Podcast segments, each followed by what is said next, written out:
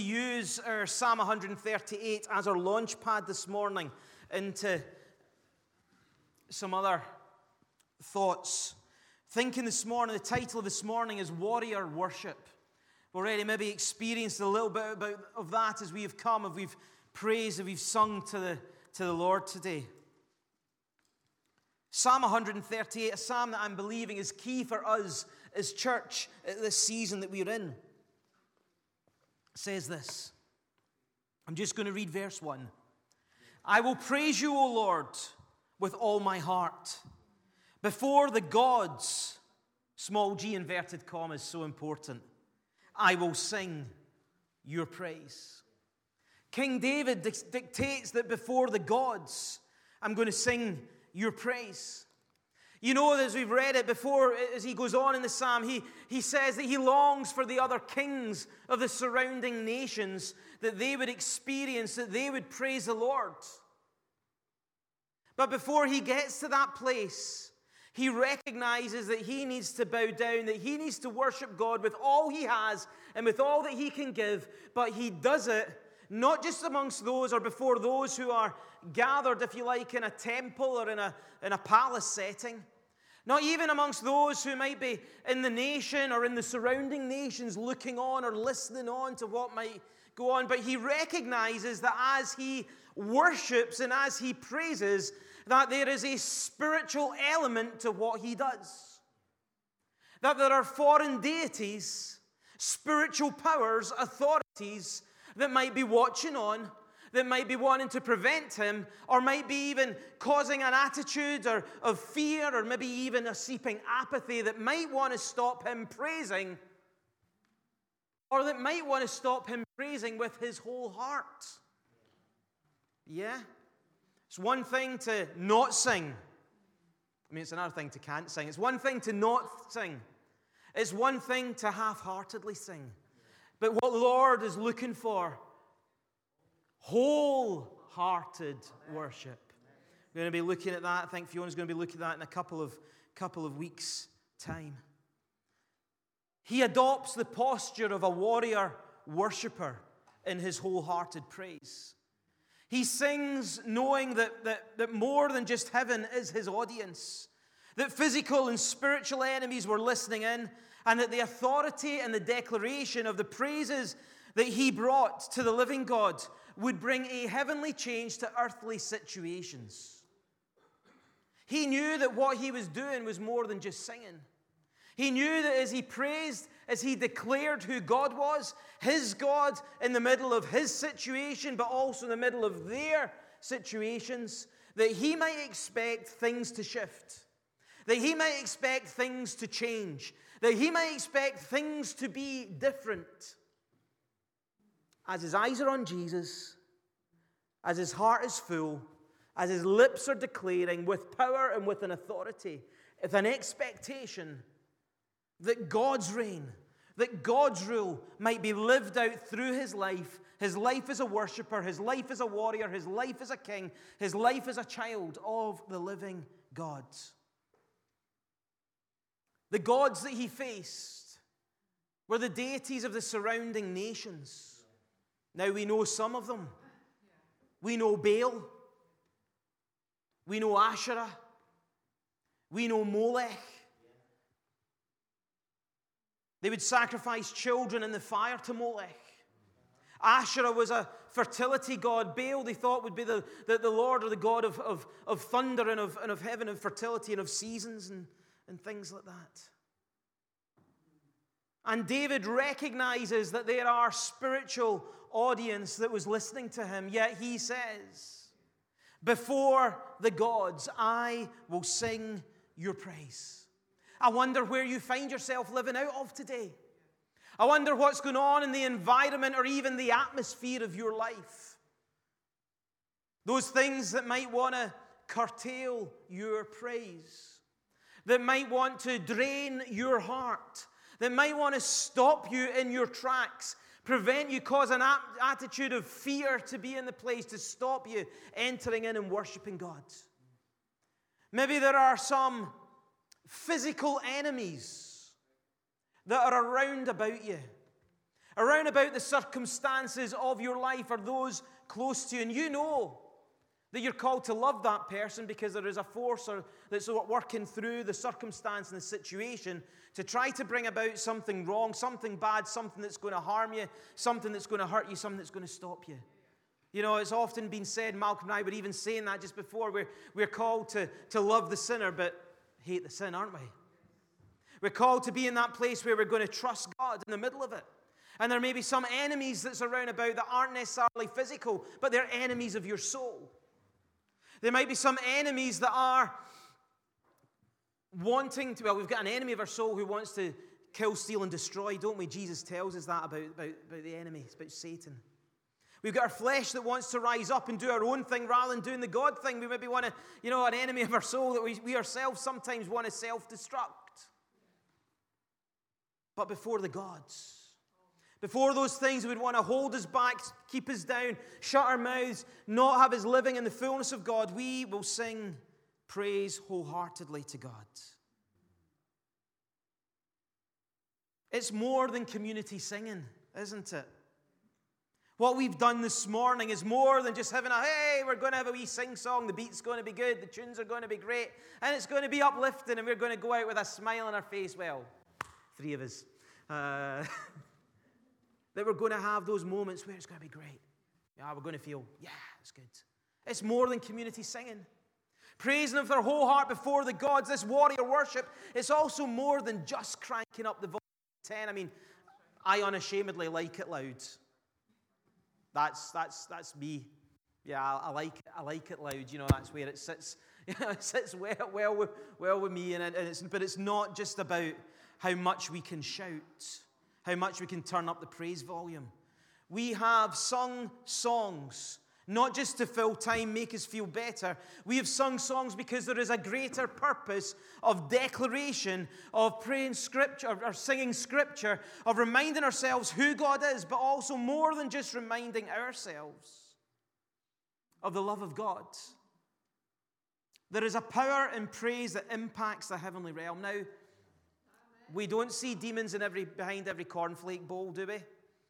You know, we don't think for one moment that Satan in the demonic realm is anywhere near as powerful as God, but we do recognize that Satan is like a roaring lion, seeking who he might devour. We do recognize that we have an enemy of our soul, that we need to come to God, but there's a host of heaven who would want to fight for us. In 2 Corinthians chapter 10, verses 3 and 4, the Apostle Paul writes to that church there that says, "For we live in the world. We do not wage war as the world does. The weapons we fight with are not the weapons of the world. On the contrary, they have divine power to demolish strongholds." We're called to move in the opposite spirit. You'd be saying, God, how come my singing can affect what goes on in my life? Gordon, how come when I sing a song about God that it may make a spiritual difference? It's because it comes with declaration, because it comes with power, because you're singing who God is. You're reminding yourself, oh, what is going on in heaven is coming in earth and being made manifest. You invite the kingdom of God to advance and extend in your life over that situation, over that circumstance that wants to hold you back, that wants to stop you in your tracks, and wants to prevent you from being all that God wants you to be. Now, it's really easy for us to act in the natural, isn't it? You know, somebody kind of looks at you the wrong way and you're getting the jacket off. I tell you, Hogmanay Co-op in Calder Road, there was fisticuffs flying. I'm there because we need a loaf of bread and milk just in case it ran out, you know, because no shop's open after New Year's Day for a month, you know.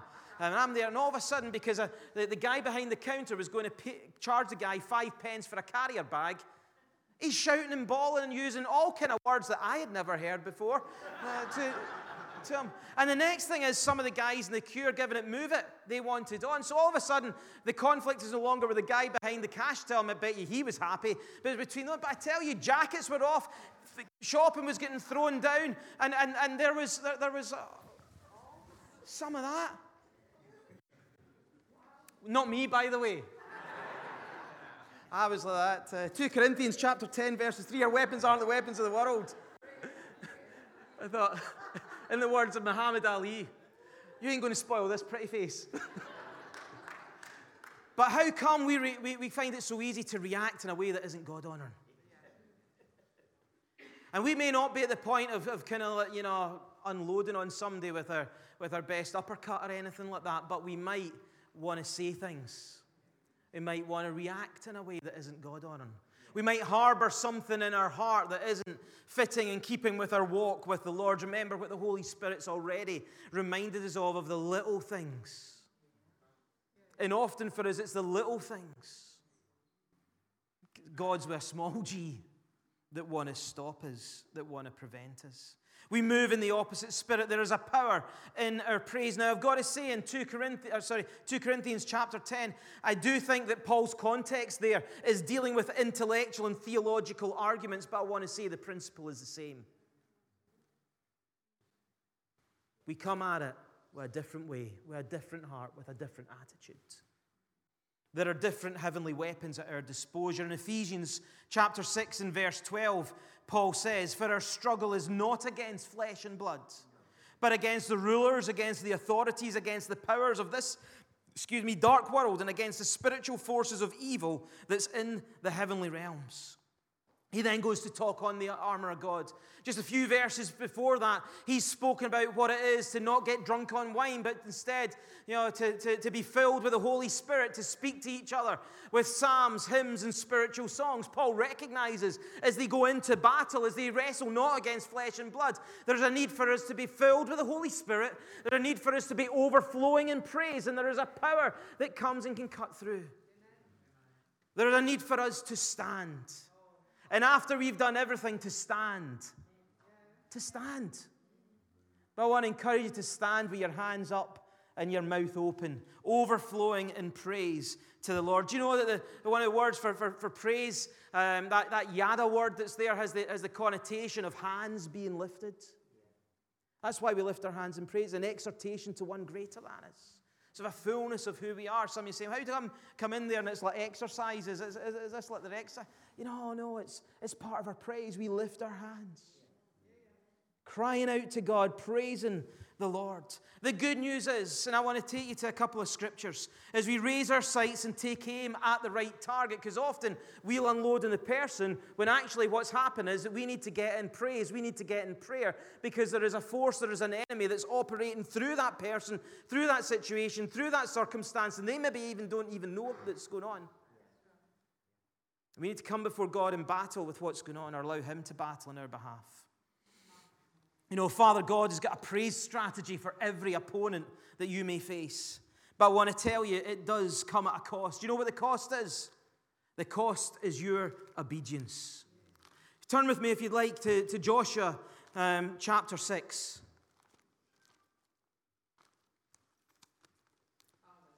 Joshua chapter 6 tells the story of the fall of Jericho, and we've already sung something about it, of walking around these walls. The children of Israel have been in the wilderness and been in the desert for a number of years. And it's now time for them to enter the land. It's now time for them to inherit the fullness of all that God had promised their forefathers, the patriarchs, down through the ages. And Joshua is the man. One of the spies that went into the land came back with a good report. One of the spies that lasted of that generation dying off in the wilderness. Man of faith. Yet there's a battle. There is a city with thick walls. The city of Jericho. In fact, some folks, historians and archaeologists, have said that the city walls were so thick you could maybe even ride a chariot round it. Heavy walls, thick walls that they would be there. And Joshua chapter 6 says that Jericho was tightly shut up because the Israelites, and no one went out and no one came in. But yet it stood between them and inheriting a city, citadel, a stronghold that was between them and their inheritance, the promise of God. Ever felt like that? You've got something that God has promised to you, been promised to you through the Word of God, through prophetic, you know, somewhere where you know that God is calling you to, but yet There seems to be an opposition, a stronghold, something that is there that is stopping you from going forward. And you've thought about doing this, that, the next thing, and it just hasn't worked. You feel in God that you're almost to like, wait till hear what he says. Well, Joshua waited to hear what the Lord said. It says there in verse 2, the Lord said to Joshua, "See, I have delivered Jericho into your hands, along with its king and its fighting men. March around the city once with all the armed men. Do this for 6 days. Make 7 priests carry trumpets of ram's horns in front of the ark. On the 7th day, march around the city 7 times with the priests blowing the trumpets. When you hear them sound a long blast in the trumpets, make all the people give a loud shout. And then the wall of the city will collapse and the people will go up, every man straight in." And then it goes on and kind of talks about that. Lord, what are we going to do to fight this battle? You're going to tune up the band. I'm sorry, God, yep, that's going to be a good marching beat, arousing into battle. No, you're going to tune up the band. In fact, you're going to do nothing. You're going to go on a march. You're going to march around the city walls. Now, anybody who's ever watched anything medieval, you know, reenactments on the TV or stuff like that, know that when those are on the battlements and those that are underneath it, where would you rather be? On the battlements or underneath it, you'd be on the battlements. Why? Because you've got a superior position, because those down below are vulnerable. You could be throwing all sorts. You could be bows and arrowing. You could be throwing molten rocks or whatever it is that could be going on. You could be causing some carnage to your enemy right there. And God says to Joshua, you and the guys are to circle the city saying nothing. Oh, but by the way, you're to get some of the priests. I bet they were happy. And you're to get them to have some ram's horns. You know, priests would use those ram's horns to declare fasts or to declare celebrations, to declare, you know, worship in the presence of the Lord being there, and say, you know, want them to go out into march. And, oh, take the Ark of the Covenant. You know, the wooden box, acacia wood overlaid with gold. It's got the symbols in it. You know, the tablets of stone. It's got Aaron's budding staff. It's got the, you know, some of the manna that's in there, you know, and those symbols that speak of freedom, that speak of deliverance, but also speaks of the presence of God, the mercy seat, the covering that was there that would be sprinkled with blood. All that was of God was symbolized in the Ark of the Covenant, of the promise of God. So I want you to take that and I want you to march around the city once a day. What? Because sometimes in order for us to get God's strategy, we need to ditch all of our strategies. And I think that God's number one priority in life is to get us to trust him. Because when he has our trust, he has everything of us. And when he has our trust, then he can fully use us for all of his glory and for all of his purposes, and we can truly be fulfilled as we step out in those moments. But in order to step out in place of trust, then it has to be nothing of ourselves and all of him. Which means what they were used to, how they had been trained, would need to go, would need to be shelved for a moment. If you get folks who are fiery-tempered, if you get folks who are spoiling for a fight,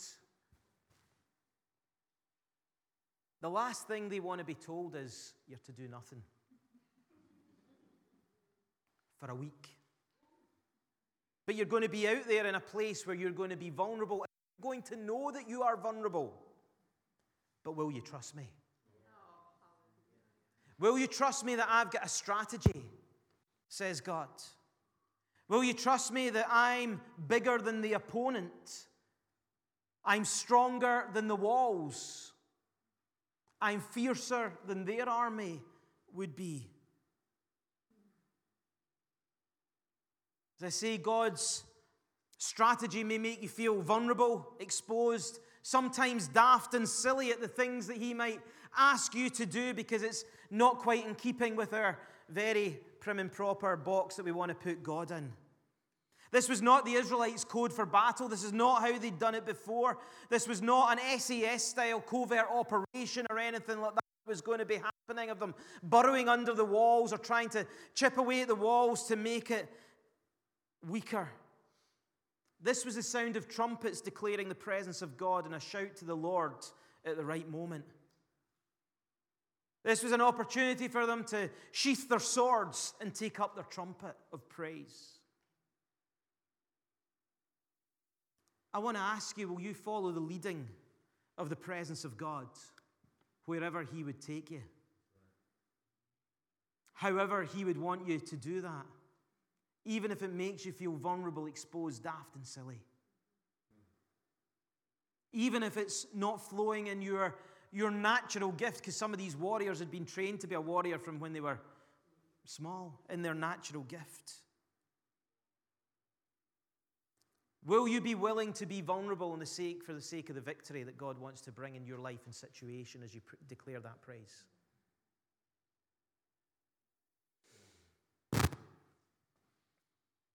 Will you have a shout in your heart that is of who God is and of what He can do? Will you allow Him to fill you with that shout? Verse 16b into 17a says, "Shout, for the Lord has given you the city. The city and all that are in it are to be devoted to the Lord." What if we made that our motto in our prayer gatherings? As we came before the Lord, as we come to gather as church to pray and to connect in prayer and to ask for heaven to move in our city. What if we came with an attitude that says, you know, the word of the Lord is, I'm going to shout for the Lord, for He has given you the city. Not just Jericho, what about Edinburgh? And not just Edinburgh, what about this nation of Scotland? Because Jericho was the key to the rest. The city, then all that are in it are to be devoted to the Lord. What if that framed our prayers, and our prayers would be framed in, the city is already the Lord's, the city is going to be devoted to the Lord. These are some oh moments, some oh when they realized what they had to do, some oh really when the strategy began to be unfolded, the oh me moment when actually you want me to go where, God? And the okay of obedience, where it's actually, I'll do it because you said it, God. What stands between you and your inheritance in God? What stands between you and being fully alive in the things of God? It might be a habit. It might be a situation. It might be a shame. It might be an opposition of someone or something that stands before. Are you willing to hear God's strategy? Are you willing to be where the presence of God is leading you? Are you willing to circle that city once? Are you willing to circle that city twice? Are you willing to circle it the third, the fourth, the fifth, the sixth time? At some point, these priests in the army and folks are going to be, come on, Joshua! When's it time? What would have happened if just one of them had acted out of frustration and hadn't been in time in a God? But they trusted the word of God. At the right time, the long blast and the trumpet was given and the shout was raised. You need to raise a shout over your life, over the walls that stand between you and the things of God, over the walls that are up on this city that stop so many people hearing the good news of Jesus. We maybe need to blow some trumpets. We maybe need to raise a shout and get God's strategy for these things. And if we need to blow some trumpets, if we need to raise a shout to deal with those things standing between us and the promise of God for our future, how do we deal with an enemy who wants to steal from us and even destroy us? A few pages over in your Bible into 2 Chronicles chapter 20, verses 1 to 23, probably one of the most famous passages when it comes to warrior worship.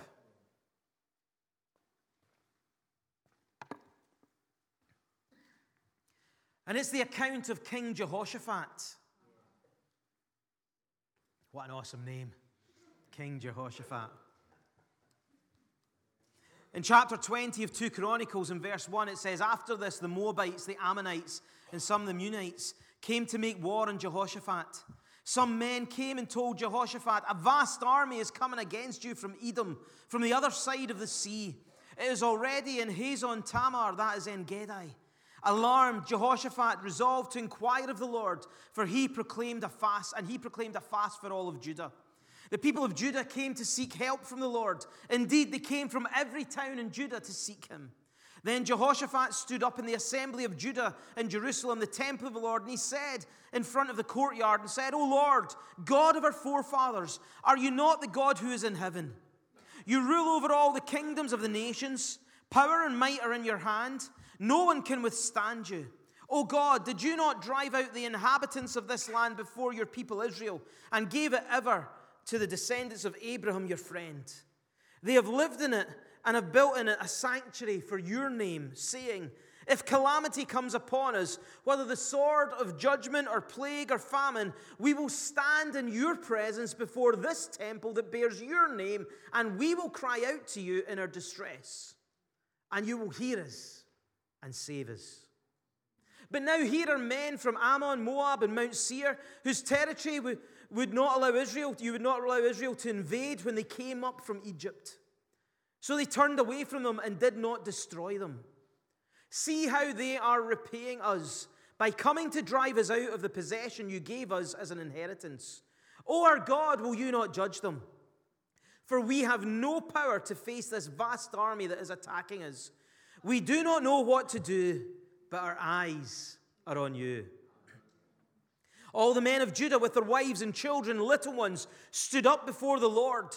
Then the Spirit of the Lord came upon Jehaziel, son of Zechariah, the son of Benaiah, the son of Jehaziel, the son of Mattaniah, a Levite and descendant of Asa. And he stood in the assembly. He said, listen, King Jehoshaphat, and all who live in Judah and Jerusalem. This is what the Lord says to you to do. Do not be afraid or discouraged because of this vast army, for the battle is not yours, but God's. Tomorrow march down against them. They will be climbing up the pass of Ziz, and you'll find them there at the gorge of the desert of Jericho. You will not have to fight this battle. Take up your possessions. Stand firm. See the deliverance the Lord will give you. O Judah and Jerusalem, do not be afraid. Do not be discouraged. Go out to face them tomorrow, and the Lord will be with you. Jehoshaphat bowed with his face to the ground. Posture of worship. With his face to the ground, and all the people of Judah and Jerusalem fell down and worshipped before the Lord. Some of the Levites from the Kohathites and the Korites stood up and praised the Lord, the God of Israel, with a very loud voice. Early in the morning, they left for the desert of Tekoa.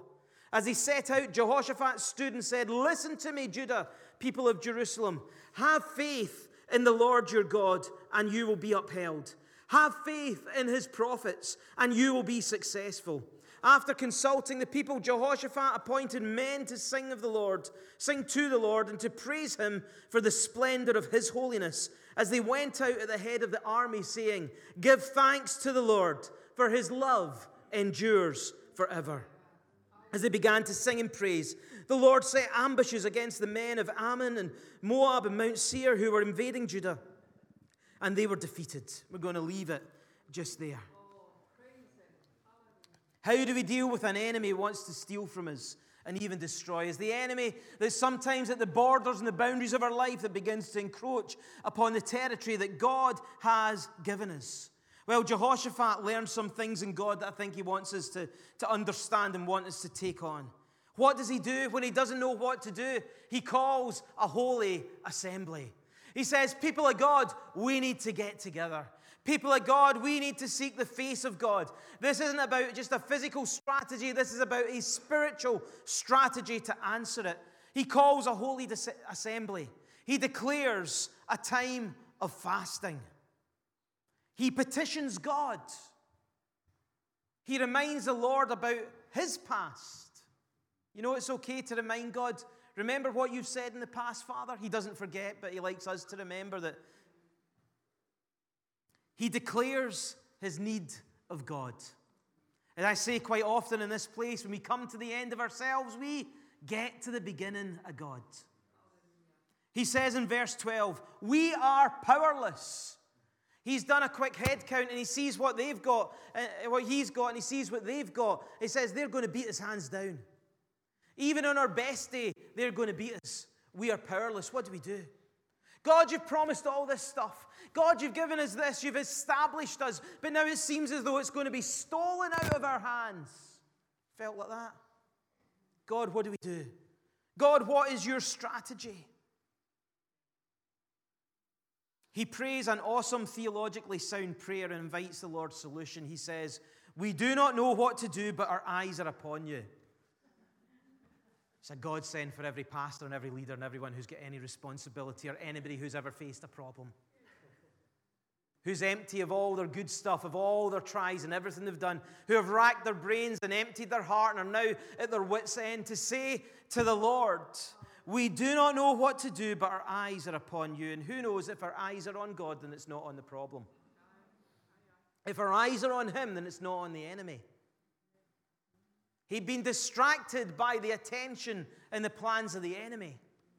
His eye, his line, his vision had been diverted into something else. And all of a sudden he realizes, I don't know what to do concerning them, but I know somebody who does. My eyes are on you, Lord. All of a sudden his vision is raised, physically and spiritually. All of a sudden he's considering the things of God. The battle, he then begins, the answer comes to him through the prophetic word, and he says, the battle belongs to the Lord. I wonder how many times we fight battles where actually the battle belongs to the Lord. And he doesn't want us to sally forth. He wants us to stand back. He doesn't want us firing right in there. He wants us declaring some praise. He wants us honoring him. Verse 17, he says, stand firm. Take up your position, stand firm, and see the deliverance the Lord will give you, O Judah and Jerusalem. It's like Ephesians 6 again, isn't it? Only centuries before. In a time when folks' constitutions aren't very strong. In a time when people will crumble and fall so quickly and so easily. I think there's a spiritual lesson in discipleship for the church to be able to stand firm. To stand strong, to stand tall, oh, I wish, in the things of God, in the things of God. What does he do? He says, worshippers, you need to go ahead of the army into the enemy's ground. Now, wouldn't it be good? Wouldn't it be lovely if God says, boys and girls, I'm your man. I'm going to take hold of those enemies. You away back and pour yourself a nice latte. You sort yourself out, go and deal with the garden, go and watch the football, go and surf the net. I'll sort them out, it'll be okay. But he doesn't, does he? God's strategy is, children, you're going to watch and learn. God's strategy is, that's obedience and faith. It's one thing to believe God's going to fight the battle. It's another thing to say, I'm going to take you out there so you can see the enemy, so that you can see how big they are, so you can see how fast they are, but yet your eyes aren't on that, your eyes are going to be on me. And God tells them to go there. The word of the Lord says you need to be there, and the worshipers need to be. So it's not even as though they're on their hands and knees, best commando style. I'm just going to go, I'm just going to peer around, you know, it's kind of like. And they're not going to know I'm there. Actually, the army's going to be heard and going to be seen from a distance. As the worshipers are worshiping, saying, we're giving thanks to the Lord for his love endures forever. We're giving thanks to the Lord for his love endures forever. Enemy that we're facing, we're giving thanks to the Lord for his love endures forever. You may be stronger than me, but I give thanks to the Lord for his love endures forever. There may be more of you than there is of us, but I don't care. I'm going to give thanks to the Lord because his love endures forever. I wonder what enemy you're facing and needs to hear you give thanks to the Lord, because his love for you endures forever. They're declaring who God was. They're declaring who God is. And they're beginning to declare what God is going to do. That his love endures forever. His love endures for them. What are we learning? We're learning that holiness sets God apart. Your deliverance, oh God. He's a holy God. He's an awesome God. He's greater than the gods and the armies that they represented. We're realizing, we're learning that it's about eyes up and about our mouths open. The vision that we have need to translate into the voice that we raise. Verse 22 says, as they began to sing and praise, that the Lord set ambushes against these men, and the opposition armies began to squabble, fight, and destroy themselves. I wonder how many times the Lord wants us to see his ambush for the enemy, but can't because we stumble into it. And he can't do all that he would want to do because we've gone headlong instead of waiting, hearing, and knowing what his strategy is. It's about seeing the enemy, but standing back and singing, the battle belongs to the Lord. Whatever thing you're facing right now, whoever you're standing in the gap for right now, I want to tell you, it's not your fight. It's not your fight.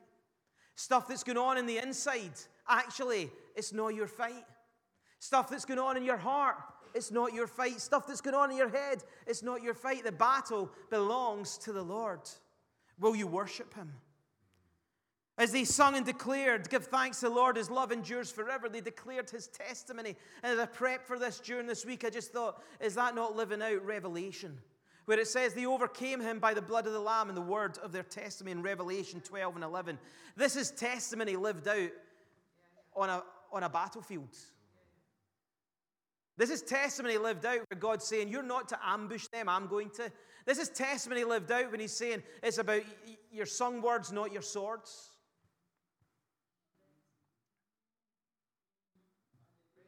Come on.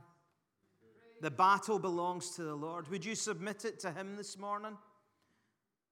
He doesn't want to have to wrestle the battle out your hands. Just give it to him. As we declare that the battle belongs to the Lord, we give thanks to the Lord for his love endures forever. There needs to be faith in our praise. Do we trust the statements that we sing and the God that we sing about? Do we trust him with it? Do we trust him that he's God? Do we trust him that he's big enough to be able to do it? The unchanging nature of God in our backstory, in our present, and also in our future. There's no going to get them God songs that's sung. I'd be singing, God, going to get them. God, they're bigger than me. God, going to get them. But no, his love endures. Their eyes are on the Lord. One more time is can escape from us, but flick forward in your Bible to Acts chapter 16. So we've seen what happened when there's something that's an obstacle and how we would praise through it. We've seen what's happened when there's an enemy that wants to encroach your borders and prevent you. But what happens when hope is gone and when tomorrow looks worse than today? We've got Paul, we've got Silas, and they've been flung in prison. They've just been doing the work of the Lord. They've been seeing people saved, seeing people set free, seeing people delivered from the power of Satan. And all of a sudden, we find ourselves in a moment of jailhouse rock. Long before Elvis was on the scene, a greater praise time that was happening in the prison. Read about it in Acts 16, verses 16 to 40. It doesn't allow us to do all this. Needless to say, Paul and Silas, they are flung in prison, but I don't just mean kind of like lifted by the police and kind of one arm up the back, collar being felt, cuffs, and there you go. They are beaten. They are battered. They are flogged, and then they're put in prison. You think you've got it bad. I've got a picture of Paul and Silas. It says the crowds joined in attack against Paul and Silas. The magistrates ordered them to be stripped and beaten. After they'd been severely flogged, they were thrown into prison, and the jailer was commanded to guard them carefully. Upon receiving such orders, he put them in the inner cell and fastened their feet in the stocks. About midnight, Paul and Silas were praying and singing hymns to God, and the other prisoners were listening to them. Suddenly, there was a violent earthquake that the foundations of the prison were shaken. At once, the prison doors flew open, and everybody's chains came loose. The jailer woke up, and when he saw the prison doors open, he drew his sword and was about to kill himself because he thought the prisoners had escaped. But Paul shouted, "Don't harm yourself. We're all here." The jailer called for lights, rushed in, fell trembling before Paul and Silas. He brought them out and he asked, "Sirs, what must I do to be saved?" He replied, "Believe in the Lord Jesus Christ, and you will be saved, you and your household." Then they spoke the word of the Lord to them and to all the others in their house. At that hour of the night, the jailer took them, washed their wounds, and immediately he and all his family were baptized. About midnight, verse 25 says, Paul and Silas were singing hymns to God, and other prisoners were listening to them. Black eyes, swollen lips, broken ribs, ripped flesh in their back, insanitary conditions, cold because there's no clothes on them, feet sitting in an uncomfortable position in stocks, so they'd be having to sit or lie upright, probably in very unsanitary conditions and in an inescapable location with unsavory company, in with the worst of the worst. Vulnerable. And what's ahead of them may well be worse than today. You may be facing the future not happy. You may be facing the future not really encouraged. You may be facing a future, maybe it's a diagnosis, a prognosis, or just stuff that's going on, or that's looming in the horizon of your life, and you're thinking, I can't take this, I can't handle it. I want to encourage you to get your praise on. I want to encourage you at your midnight hour, as Paul and Silas were, to be praying and to be praising God. I want to encourage you that as you pray and praise the Lord, that others will be listening and fruit for the kingdom of God will come. You see, praise of God, praise to God invites the power of God into your hopeless situation. Paul and Silas, more than most, would have been able to have had a poor old me party, a palm, wouldn't they? If anybody was allowed to feel miserable about their condition, miserable about their status, miserable about all that was going on, it would have been these guys. We say, almost got a pass out. Yep, we'll give you that one, that's allowed. But no, they did not allow their circumstances to stop them. Did not allow their physical limitations or the pain of their lives to stop them praising through it. They believed that God was able to do it. The earthquake shook the cell. Believe that praise started the earthquake. What if the power of the name of Jesus being lifted up, faith being exercised despite the situation, and the cry of who the Lord is that would catch the attention of heaven, that might shake the foundations of where you find yourself living right now, rips the door of the prison off and provides the shackles to be gone, and that thing that scares you concerning your future to just disintegrate before you, because God is God, because God is love, because his love endures forever. I wonder, would you lift up a shout of praise to the Lord today? Would you lift up a cry and surrender your battle to the Lord today? Would you say, Lord, this in the natural appears hopeless, but I have hope in Jesus. And if you don't have hope in Jesus, he is only a prayer away. You might come in and it's the devastation that's happened, like that jailer, and saying, my life can be ended because I've got no hope. I'm going to be judged. I'm going to be found wanting in this thing. Believe in the Lord Jesus Christ, you'll be saved. And it provides an invitation to your household. Put your trust and faith in Jesus. Say sorry to him for all the wrong things you've done. Say thank you to him for the fact that he came and died for you. And begin to praise and rejoice and celebrate the goodness of God in the land of living. Church, would you stand with me? We're going to pray. Worship team, would you come back? Our time has gone.